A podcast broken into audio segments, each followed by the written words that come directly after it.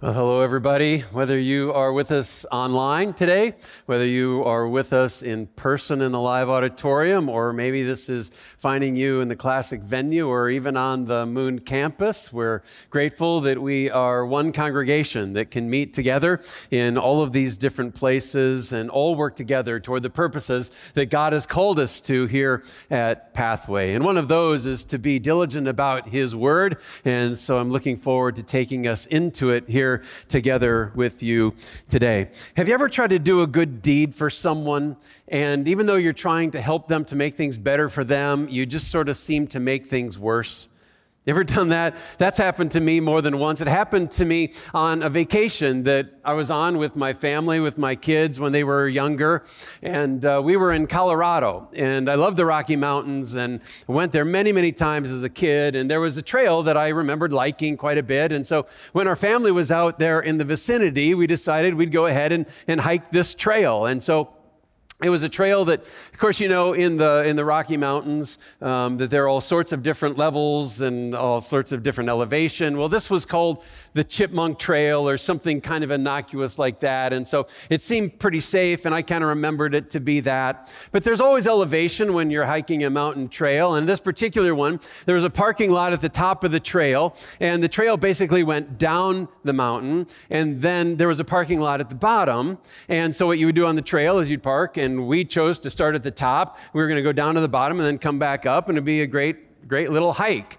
And so we started out on that, and we'd made it about a third of the way, I'd say, down this trail. The whole trail was maybe about a, about a mile in one direction. And, and so we'd made it about a third of the way, and I realized that this trail was steeper than I'd remembered and that it wasn't going to be a good scenario for the family with the little kids to hike all the way down and then get to the bottom and have to turn around and hike all the way back up. I knew that wasn't going to work, so I came up with a different plan. I said, hey, why don't we do this? Why don't you guys, Carolyn, you and the girls, why don't you just continue to walk down the trail and I'll go back up to the car and I'll get it and I'll drive it around to the bottom of the trail, and that way you only have to hike it one direction. That'll be perfect. And so, what could possibly go wrong? So that's what we do. So Carol and the girls, they continue to go on down. I run up to the top. I wanted to make it as fast as possible so I could walk and meet them as far up the trail and walk down with them as I could. And I, and I rush down to the bottom with the car and I start my way back up the trail. And as I start walking or running actually back up this trail, I notice some signs that I didn't notice when I started at the top of the trail. There were signs at the bottom that I saw. And these were signs that alarmed me a little bit signs like bear country and beware of mountain lions. And so I went, got back in the car, and waited for them to come on down. No, I didn't do that. I, I went that much faster up the trail to find them so that I might you know, spare them any fear that they might be having, just so I could protect them as a father would, father and husband would want to do. And so I'm making my way back up the trail, and I'm not finding them where I think they ought to be. Uh, you know, I had in my mind about how far down the trail they should have gotten by there. And I thought, well, maybe they're just going a little slower than I thought. Either that or they've been eaten by a bear. I mean, these are the things that were going through my mind. And so I called out to them and no answer. And I tried to call them on the cell and there's no reception. And so now I'm scurrying up the trail and, and I get rather alarmed by something that I see. Because I noticed that I had now made it to a part of the trail that I'd already been on, which means that I made it all the way past where they would have had to be. So something had to happen because they didn't pass me on the way down the trail. And I thought, well, all right, all right, get a hold of yourself. Maybe something, they decided, maybe we had a miscommunication. They decided to hike back up to the top of the trail. And so I ran back up to the top, and they weren't there. And I thought, okay, well, the, the, the next most logical spot, I suppose, is down at the bottom. If only I had a car to drive down there. but I'd already driven the car down there. And so I started running down the trail to find them, calling out on my way down the trail, no answer. don't see them, and I'm just scurrying down to the bottom, and I'm not seeing anything other than signs about bears. And it turned out that navigating that mountain trail was not quite as straightforward as I thought that it was going to be. I thought it was going to be pretty simple. I go to the bottom, I get on the trail, and the trail is going to lead me right to where I need to go. It didn't seem to work out that way for me.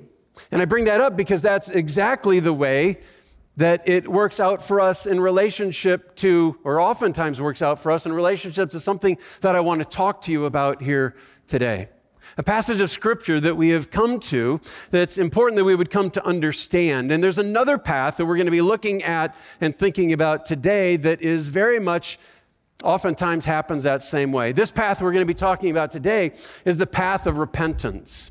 Because even though we might get ourselves to the place where we start down the path of repentance, the fact is that it doesn't always take us where we think we are going or where we think we need to go. And so we're going to think about that some today. And this is really important because there are times for all of us when we're going to sense the need to repent.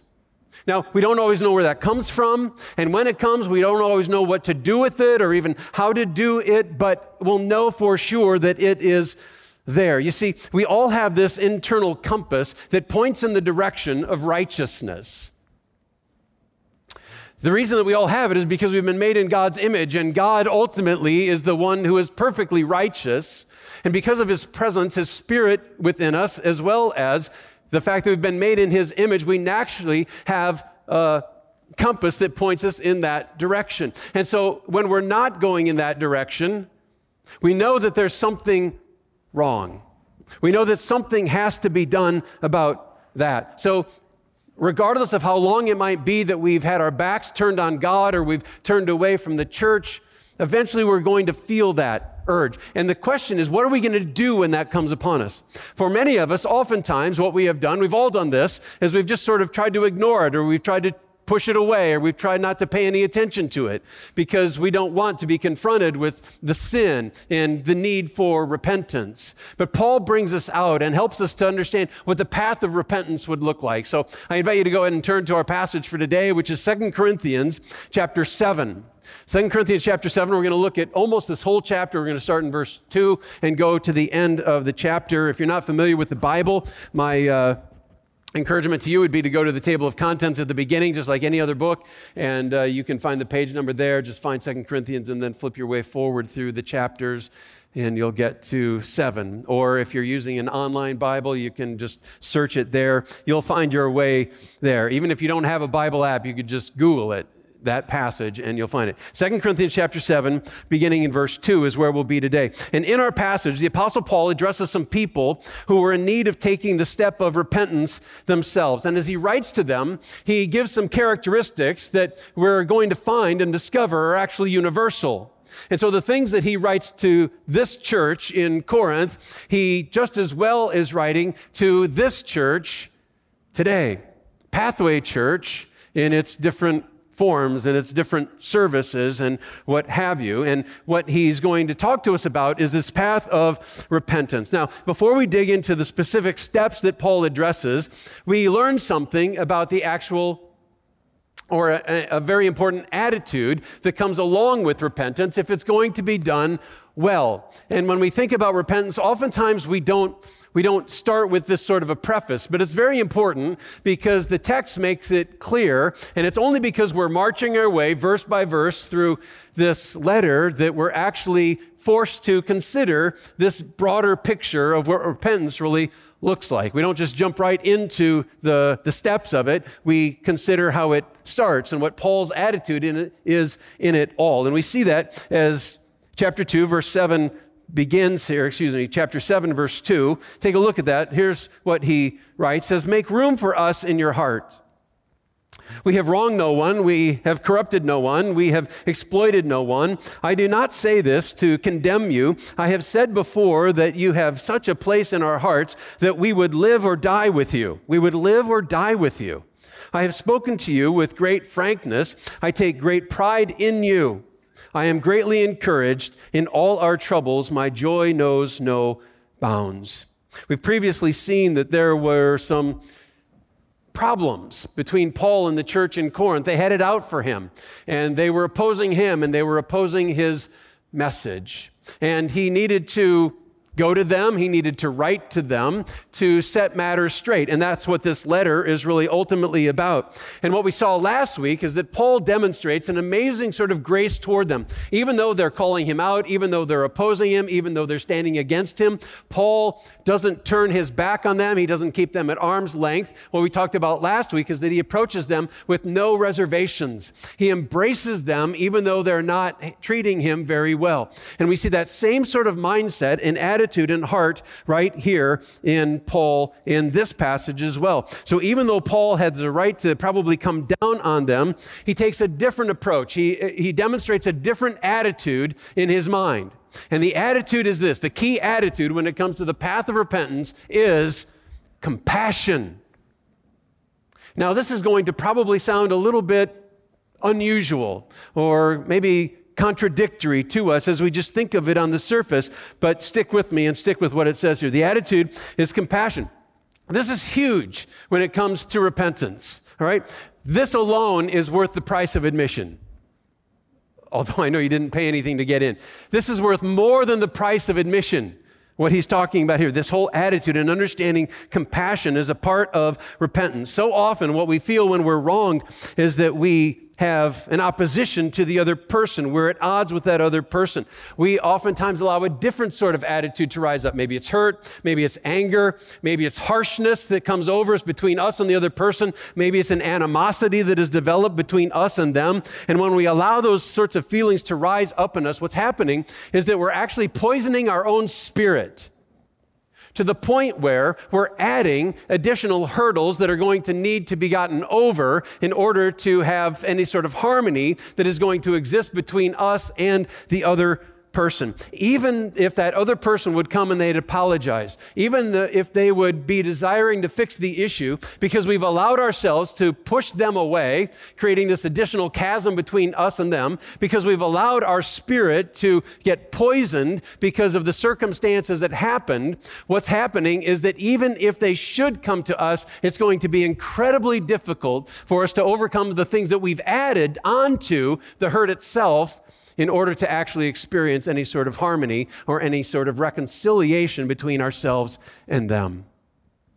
Compassion takes us in exactly a different direction.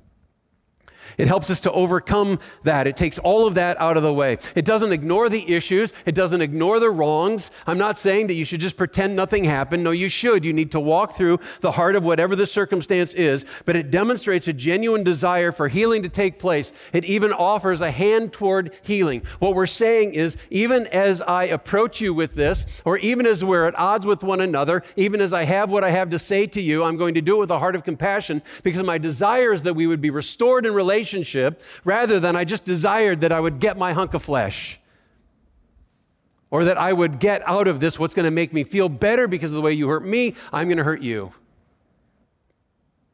It's not what Paul does. These people that we might say he had every right to treat that way, he doesn't.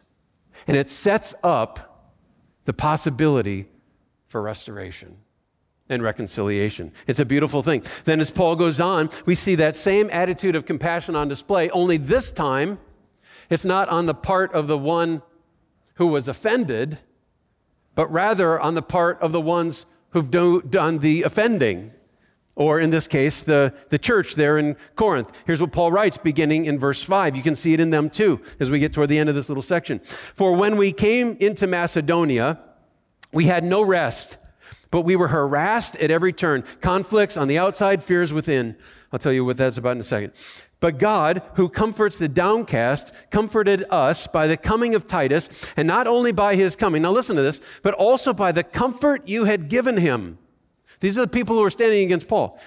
He told us about your longing for me, your deep sorrow, your ardent concern for me, so that my joy was greater than ever.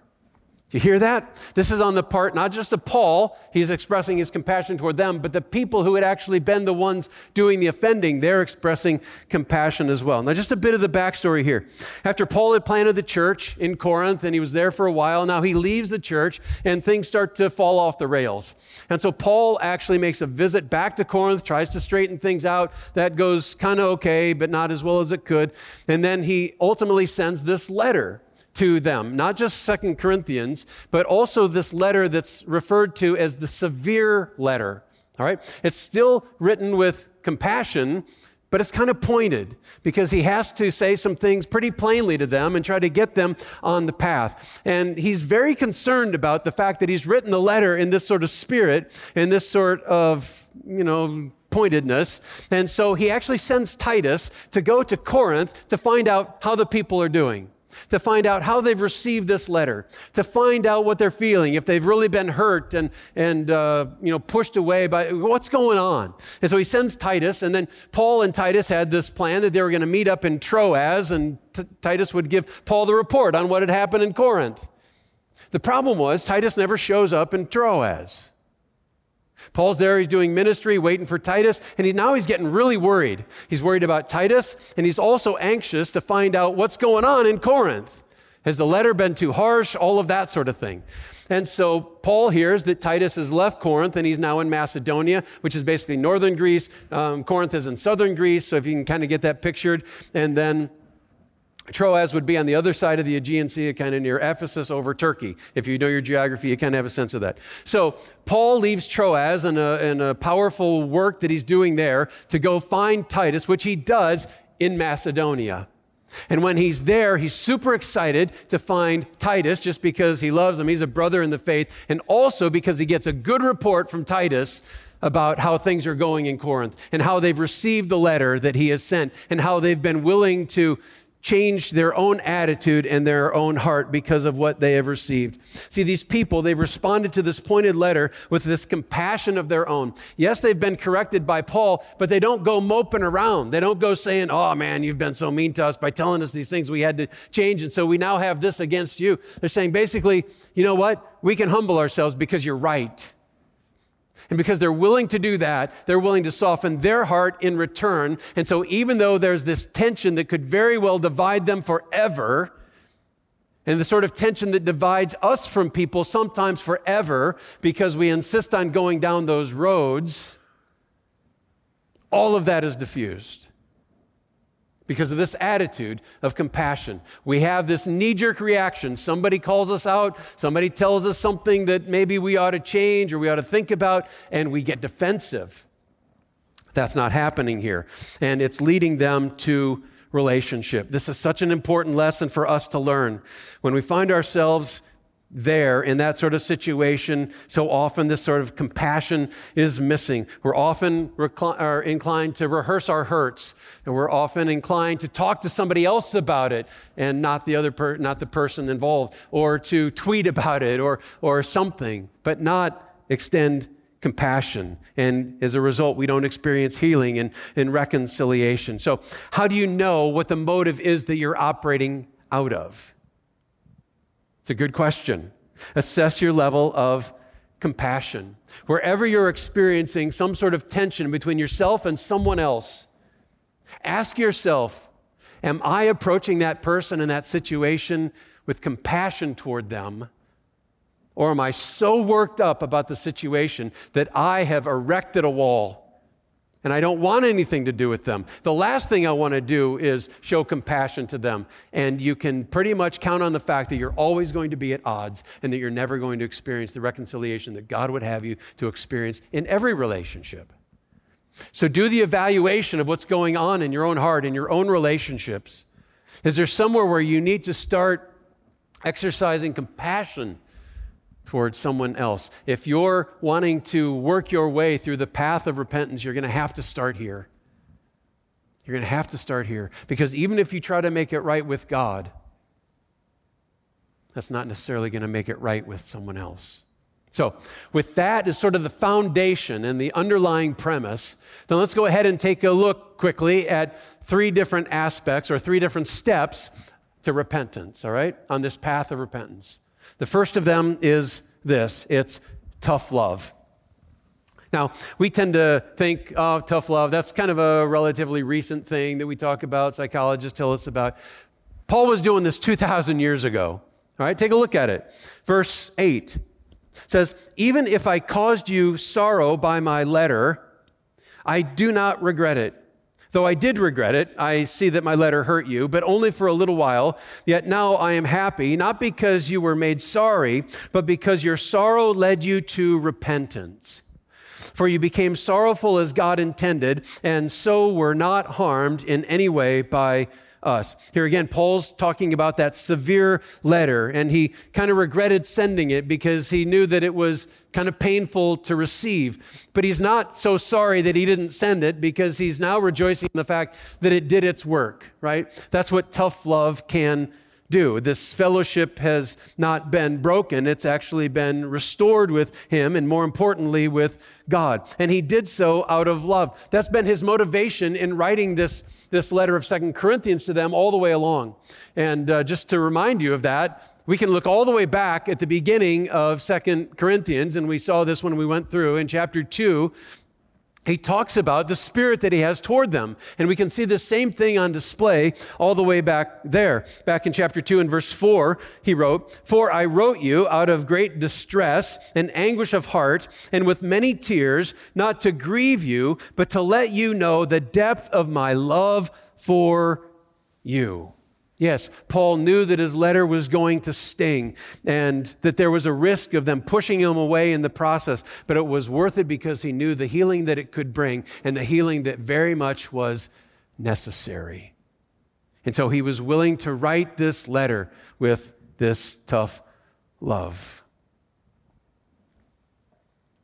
So oftentimes, we kind of get in this place where it's like well i'm not i'm not going to say what needs to be said to this person because i just i just care too much about them. I don't want to hurt them. But what we need to understand is, is when we refuse to point out sin in somebody else's life that is so obvious to us it's not demonstrating the greatness of our love. It's demonstrating the greatness of the lack of our love. Because we're allowing our own fear to overwhelm any love that we might otherwise feel. So he says there's this, this tough love that needs to be carried out. It's a key step on the path to repentance. Another key step, secondly, is good grief. this has nothing to do with Charlie Brown, in case you're wondering. Good grief. Whenever you come face to face with your sin, whether that is from someone confronting you about it or whether it's when your own conscience is pricked by the, by the Spirit of God in you, it's going to prompt a reaction. And there are two primary reactions that Paul talks about here in this passage. The first of them is good grief. And the second one is bad grief. Now, those aren't the words he uses. He calls them godly sorrow and worldly sorrow. Godly sorrow and worldly sorrow. He brings them up in verse 10, where he writes Godly sorrow brings repentance that leads to salvation and leaves no regret. But worldly sorrow brings death. Now, normally we think of sorrow as something that we'd rather avoid altogether, but Paul tells us here when it comes to sin and repentance, sorrow is good. You should feel it. Sorrow is essential. It's good grief. And the reason that we want to experience good sorrow, godly sorrow, when we have sinned is because it's a clear indication that we're feeling the effects of the sin.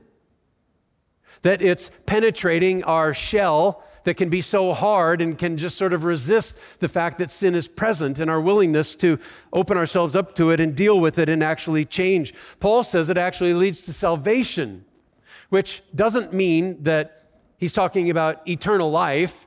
If you, you know, repent or that, that sort of godly sorrow is as soon as you feel that, then all of a sudden you're a believer in Christ. That's not what he's saying. What he is saying is that it's salvation from the negative effects of living with unrepentant sin in our lives. And if you've done that, eventually you come to feel that and experience it. And as we continue on in it, it just kind of continues to compound more and more. Worldly sorrow, on the other hand, really isn't sorrow at all. It might be guilt feelings. It might be that you feel some sort of regret because of the things that you've done or the things that you haven't done, but it doesn't lead you to change. Worldly sorrow can also be denial. It can be denying that that thing is present in your life that that problem exists, that you've done those things or haven't done those other things. It could be anger. It could be lashing out at somebody who's brought this to your attention. that something's going on in your life that really should be dealt with. It could be any of those things. Paul actually says that worldly sorrow results in death. Now, he's probably not talking about literal death, though it's possible, depending on what the, that sin is that's present in your life, that it could put your life in jeopardy. But more than that, he's thinking about the death of your own spiritual growth. If you don't find that, you're not going to be growing spiritually. If you don't lean into repentance, you're not going to thrive in terms of truth being present and working in your life. It'll be the death of character. It'll be the death of friendships and other relationships, quite likely. The difference between the two can be pretty well illustrated by two of Jesus' disciples, by Peter and Judas. Both of them denied Jesus. Peter denied Jesus there shortly after Jesus was arrested, and they approached Peter and they said, You are one of those people that follow Jesus. He's like, No, I'm not. He denies Jesus. Judas denies Jesus when he betrays him over to the authorities with the 30 pieces of silver. Now, both of them feel remorse. Peter feels remorse, and it actually leads him to repentance. And because of the repentance, there's the restoration of the perfect relationship together with Jesus. Judas also feels remorse, but it only leads him to regret. And he goes out and he hangs himself. Two very different outcomes, both feeling remorse. Judas could have repented, but he doesn't. One is worldly sorrow, that doesn't ultimately lead to any change, Judas. One is godly sorrow, which leads to a transformation of what's going on in Peter's heart and the confession that follows and the repentance that comes and the forgiveness that comes along with it. Paul goes on to point out more of what good grief produces. If you look at verse 11, see what this godly sorrow has produced in you He's celebrating the Corinthians and how they've changed. What earnestness, what eagerness to clear yourselves, what indignation, what alarm, what longing, what concern, what readiness to see justice done. At every point, you have proved yourselves to be innocent in this matter. So even though I wrote to you, it was neither on account of the one who did the wrong nor on account of the injured party, but rather that before God you could see for yourselves how devoted to us you are. By all this, we are encouraged. Godly sorrow lights the fire of restoration in your soul. It leads to repentance, not merely regret. This is so important to understand because sometimes we confuse the two. It leads to godly sorrow, leads to repentance, not just to regret. And how do you know the difference whether you are leaning into repentance or just regret? Seems a pretty important question to ask. Well, we can evaluate that the same way that Paul did with the Corinthians there in verse 11 by what it produces. Because repentance is ultimately an action, not just a feeling. So important we get this. Repentance is not just a feeling that comes over us where we feel bad, where we feel regret. Repentance isn't just a prayer. Repentance is a prayer followed by an action. Repentance means to turn around, it means to go a different direction.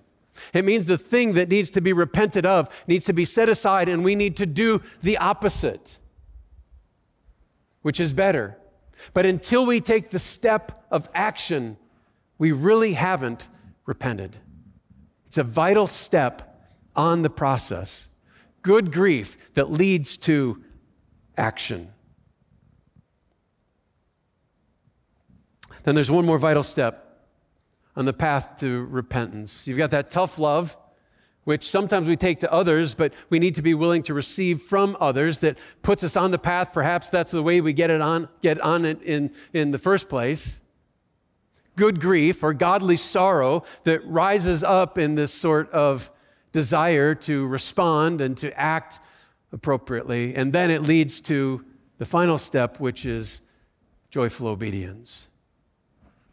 Joyful obedience. As we were saying a moment ago, genuine repentance is always connected to a changed heart and changed behavior. Paul sees that in the Corinthians. Look at verse 13. In addition to our own encouragement, we were especially delighted to see how happy Titus was, like when he comes and meets up with Paul again, because his spirit had been refreshed by all of you. I had boasted to him about you, and you have not embarrassed me. But just as everything we said to you was true, so our boasting about you to Titus has proved to be true as well. And his affection for you is all the greater when he remembers that you were all obedient, receiving him with fear and trembling. I am glad I can have complete confidence in you. That's great. Paul is saying that there has definitely been a change in the behavior of the church in Corinth. There is this new and, and joyful obedience springing up from them, and it demonstrates that their repentance is real because they have made the necessary changes in their attitudes and in their actions. There's something else that just jumps out of that little section that's very interesting to me. It's actually before Paul gets word of how the Corinthians have responded to Titus and to him that Paul is bragging about the Corinthians to Titus. Did you catch that? Before he ever learns how they responded, Paul says, These Corinthians, they're great. They're awesome. You're going to love them. They've got, they're people of character. They're going to respond well. Sometimes repentance and that heart of compassion, that attitude of compassion, actually sets another person up to respond well. It's kind of like it's a self fulfilling prophecy. The way that we treat and the expectations that we have on somebody else are going to sort of be naturally expressed, and they have the opportunity to respond fully and appropriately. And that's actually what happens right here. That's pretty powerful. He's bragging about. You ever brag about something or, or someone to somebody else? And then you're kind of like, oh, I hope that those people live up to the buildup I gave to it. Ever done that? There's an occasion we were with a youth group, and we were traveling out to the southwestern United States, and and it would take us through Arizona. And so, because I had been to the Grand Canyon before, and because we were going to be going there, I was just talking it up one side and down the other. I mean, I was talking about its beauty, how it was just so spectacular, and, and the majesty and the grandeur of it all. And when you see it, you're just going to be absolutely amazed. And so people were talking about, man, I can't wait to get to the Grand Canyon. And I'm like, oh, I hope it lives up to the, the buildup I'm giving it for everybody. And I thought it probably would, except maybe for this one woman who was on the trip. She was one of the chaperones. And she was one of those sort of negative sort of people. You know, some of those. And like everything was wrong. And even on the trip, when we were driving, I was like, well, the van is too hot, and, and the trip is too long, and the beds were too hard, and the food is too awful. Like, if there was anything, she was going to be negative about it. And so I thought, well, what's going to happen when we get to the Grand Canyon? And she sees that. And, and we got there, and we all kind of as a team walked up to that south rim where you get the most spectacular view of the whole thing. And I heard her over my shoulder say to somebody, I can't believe we drove all this way to see a hole in the ground. if you've been there, you know how ridiculous a statement that is. Well, I had built it up, and everybody seemed to pretty much agree with the, the buildup except for this woman. She didn't seem to. Now, thankfully for Paul, the Corinthians lived up to the billing that he had given to them. And it's a beautiful thing to see as they responded in that way with this joyful obedience. And it brought joy to both Titus and Paul in return. And that's what repentance always does it spreads the joy around, and relationships are restored, and righteousness is advanced. It's a beautiful thing, but it's a path to get there. When I got down to the bottom of the path there in Colorado. Running my way down, I, I wasn't believing that I was going to see Carolyn and the girls there because I would have seen them on the path. Something else had to happen, but I figured there'd probably be a ranger down there and, and we could do what we needed to do to try to figure all of this out. And so I got down to the bottom. And much to my surprise, there they were. They were fine. just as concerned about me as I had been about them. And I wanted to know it's like, well, why didn't you just come down the trail like we said you were going to do? They said, We did. They said, Why didn't you just come up the trail like you said you were going to do? I said, I did. It was about that point that we saw this big board, big sign, had a map of the Chippy Trail on it.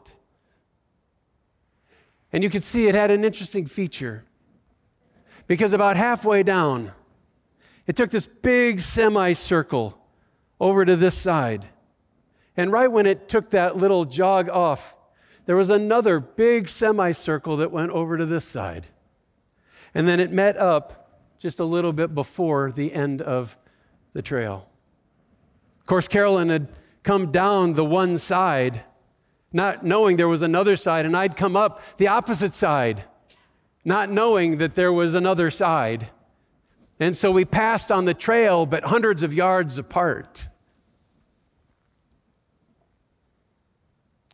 See, it turned out that even though it appeared that we were on the right trail, and we were, that just because we made it onto the trail didn't mean that we were going to experience everything that the trail had to offer, or that it would naturally lead us to a full completion of what the goal was on the path.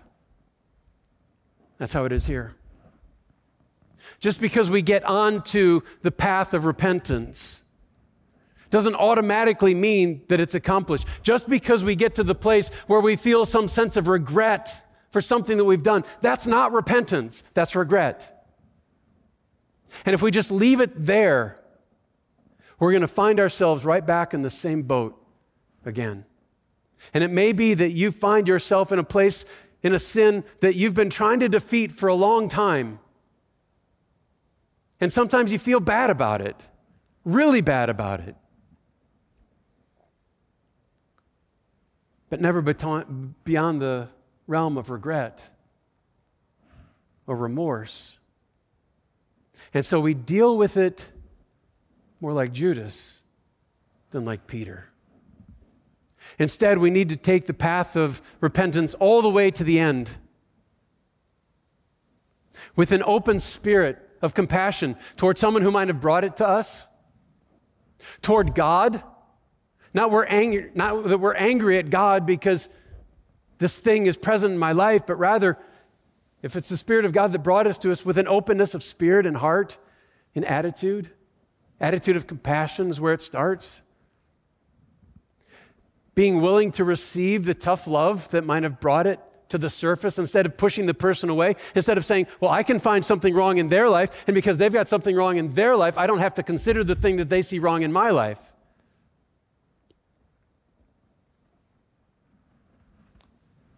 With good grief, godly sorrow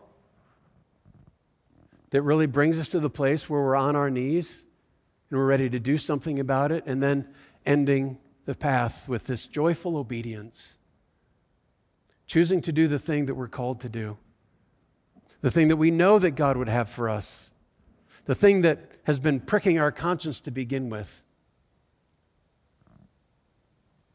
Not just even in prayer, but in action. So, how do we get there? Well, it begins by an openness of spirit and an openness of heart. And before we even get out of our seats or up from our chairs or up from our sofa or wherever we're listening to this today, I want us just to have a few moments with God, just on our own, in silence, to talk to God, to listen to God. Friends, with an open spirit understanding that dealing with the circumstance is a path to restoration and reconciliation in the place that ultimately we want and need to be. So, I'm going to give us just a little bit of time in silence. This is just your opportunity to do your own business with God. Pray and ask God to reveal to you whatever it is that He wants to say. And it could very well be that you already know the answer to that question because He's already prompted you. And pray that prayer, whatever it's required of you, to start to move down that road with an equal commitment, knowing that it's not just about the prayer, it's what happens when you get up from your seat and you walk out. You need to turn a different direction. Let's just take a little bit of time, just alone with God. Take your time.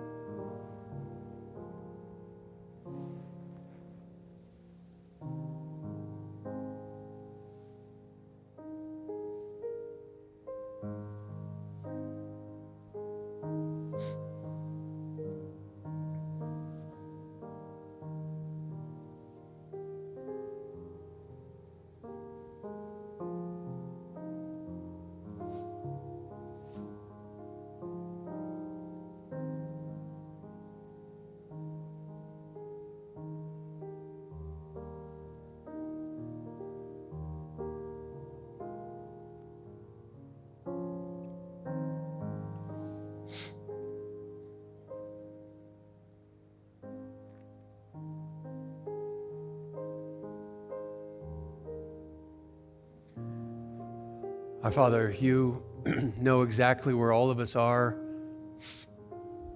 in spirit and heart, the degree of joyful obedience that we're living in. Lord, we all get to the place where repentance is necessary. It's a part of who we are because of the sin that is present in us. But instead of pretending that we ought to be better than that, and so I'm not going to deal with it because maybe if I don't, it doesn't mean that it's there.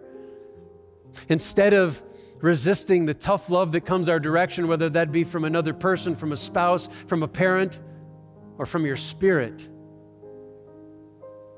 that we'd have an openness of heart, that we'd recognize that it's all for our benefit, and so that we should, instead of having angst in our spirit, we should have compassion, appreciation, humility, understanding that this is the thing that's going to get me to the place I ultimately need to be.